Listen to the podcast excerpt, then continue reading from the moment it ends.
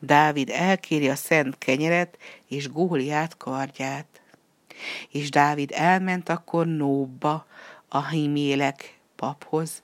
A hímélek megrettenve ment Dávid elé, és ezt kérdezte tőle. Mi dolog, hogy csak egyedül vagy, és senki sincs veled? A király rám bízott valamit, felelte Dávid, és azt mondta, senki meg ne tudja, ezért embereimet másút hagytam. Mindazonáltal adj nekem öt kenyeret. Nincs közönséges kenyerem, felelte a himélek, csak a szentelt kenyér. Dávid pedig ezt mondta, add nekem azt, és mond, van-e itt nálad valamilyen fegyver, vagy dárda? Mert sem kardomat, sem fegyverzetemet nem hoztam magammal, mivel a király dolga olyan sürgős volt.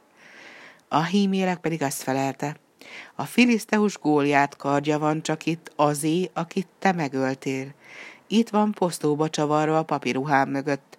Ha ezt el akarod vinni, vidd, mert más hasonló itt nincsen.